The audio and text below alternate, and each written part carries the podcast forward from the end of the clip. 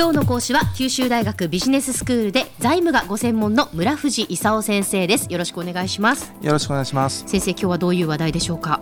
今日はねえっ、ー、とえー、中国でリーダーが習近平政権とい。うのが、はい、あの発足したところなんでね、えー、その話をちょっとしたいと思います。はい、であの3月にねあの、えー、全人代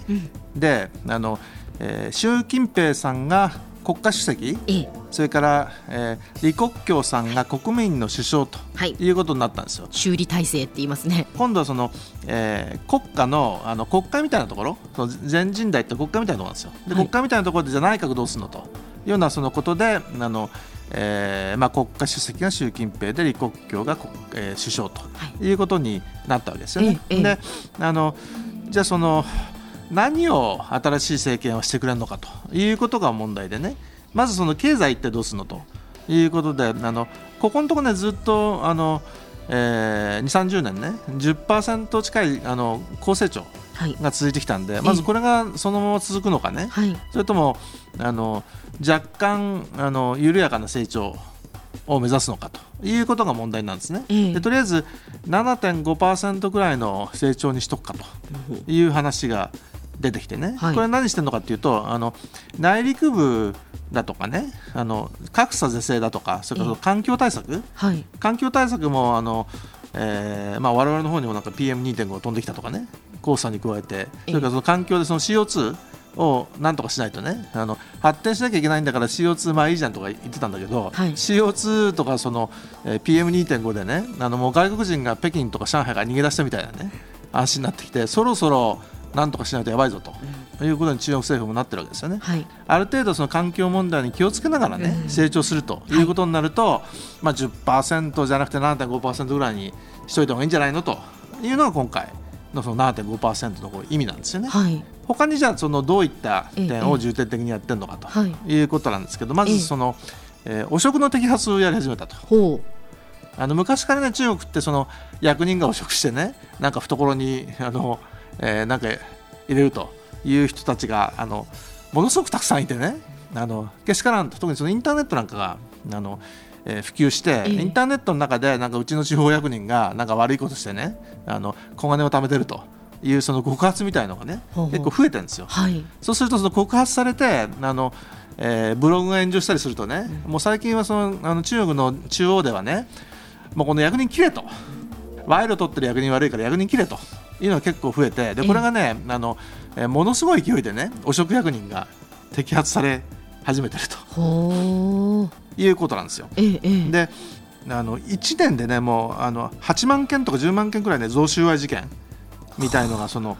起こったりね。過去,、うん、過去5年で67万人あの汚職で処分された党員数がいるとかね。もうちょっと桁が違いますね。そういうマグニチュードのねあの話なんですよ。ええ、でそういった一環でねそのえー、一つ面白いのが鉄道省っていうのがねあのあったの。を鉄道省はもうあの廃止すると。うん。で鉄道省ってその中国広いんでね、えー、あのいろんな鉄道をどんどん、えー、あの公共投資で作ってるんですよ。はいはいはい、であのそんな中でじゃあ一体誰があの鉄道を作るあの工事をするのと、えー、いうことで利権がね、はい、あのえー、誰が利権を持ってるかということで、あのえー、江沢民派だとかね、はい、あのえー、昔から一部のね あの偉い人たちがあの鉄道建設に絡む利権を握ってねあのなかなか話さなかったと。でこれをですねあの今回どうすることにしたかというとあの、えー、鉄道省を廃止してねそれでその鉄道のその行政部分はあの交通運輸省っていう他の交通なんかもやるところにあの入れてね、はい、それから現業部分鉄道を建設するとか、はい、それから旅客旅旅客をあの、えー、輸送するという部分はあの、えーまあ、一種の民営化みたいなものですけど鉄中国鉄道総工士とい。う、はい、あの法人を作ってね、えー、そこに現業を飛ばすと。うん。いうような形でその行政とその現業を分けたというようなことをあのえー、今回の3月の全時代で決めたということですよね。ええ、それからその食品安全、はい、これもなんかその食べて本当に大丈夫なのと、あの中国ってねあの本当にいろんなものが豊富でね、えスーパーマーケット行くともう日本の何倍もいろんなものがあるわけですよ。でいろんなものあるんだけど、はい、食べて本当に安全なのかと。いうとね怪しいやつが結構あってね。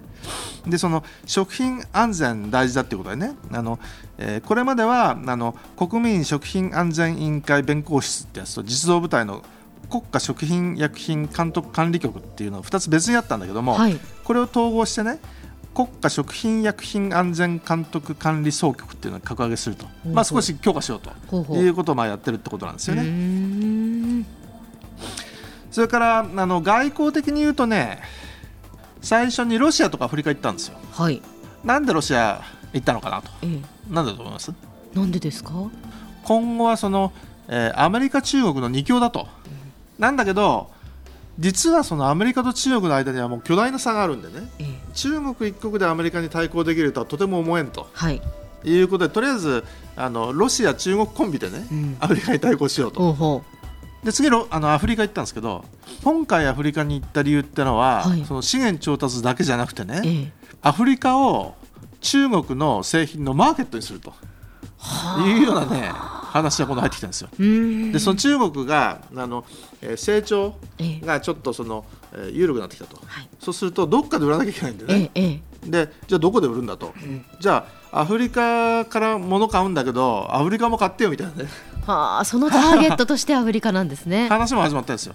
いろいろと習近平体制になってから、まあ、こういうことをやろうっていう政策が打ち出されているわけですがその今日のまとめを先生お願いいたします。まあ、あの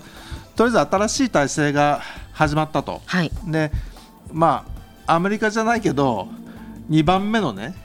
大国になりつつある中国のリーダーが変わったってことでいろいろバタバタねロシアだとかアフリカだとか世界を巻き込みながらね、うん、新しい流れがこれから始まっていくところなわけですよ。ええ、でとりあえずその、えーあの国の中で支持されなきゃいけないんでね、はい、あの汚職の摘発だとかその鉄道省の廃止だとかね、え。食品安全だとかあの人民に喜んでもらえることから始めたとい。うことですけど、はい、あのえー、じゃあ海洋強国になろうだとかね、えあのえー、日本に関係あるようなね話もこれが出てくるんでね、うん、ちょっと注意してウォッチしなきゃいかんという状況です。はい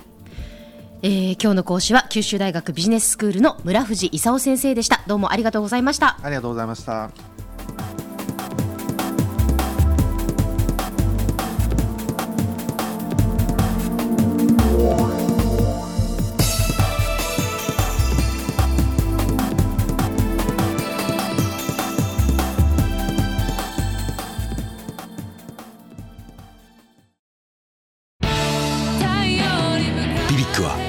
州で生まれ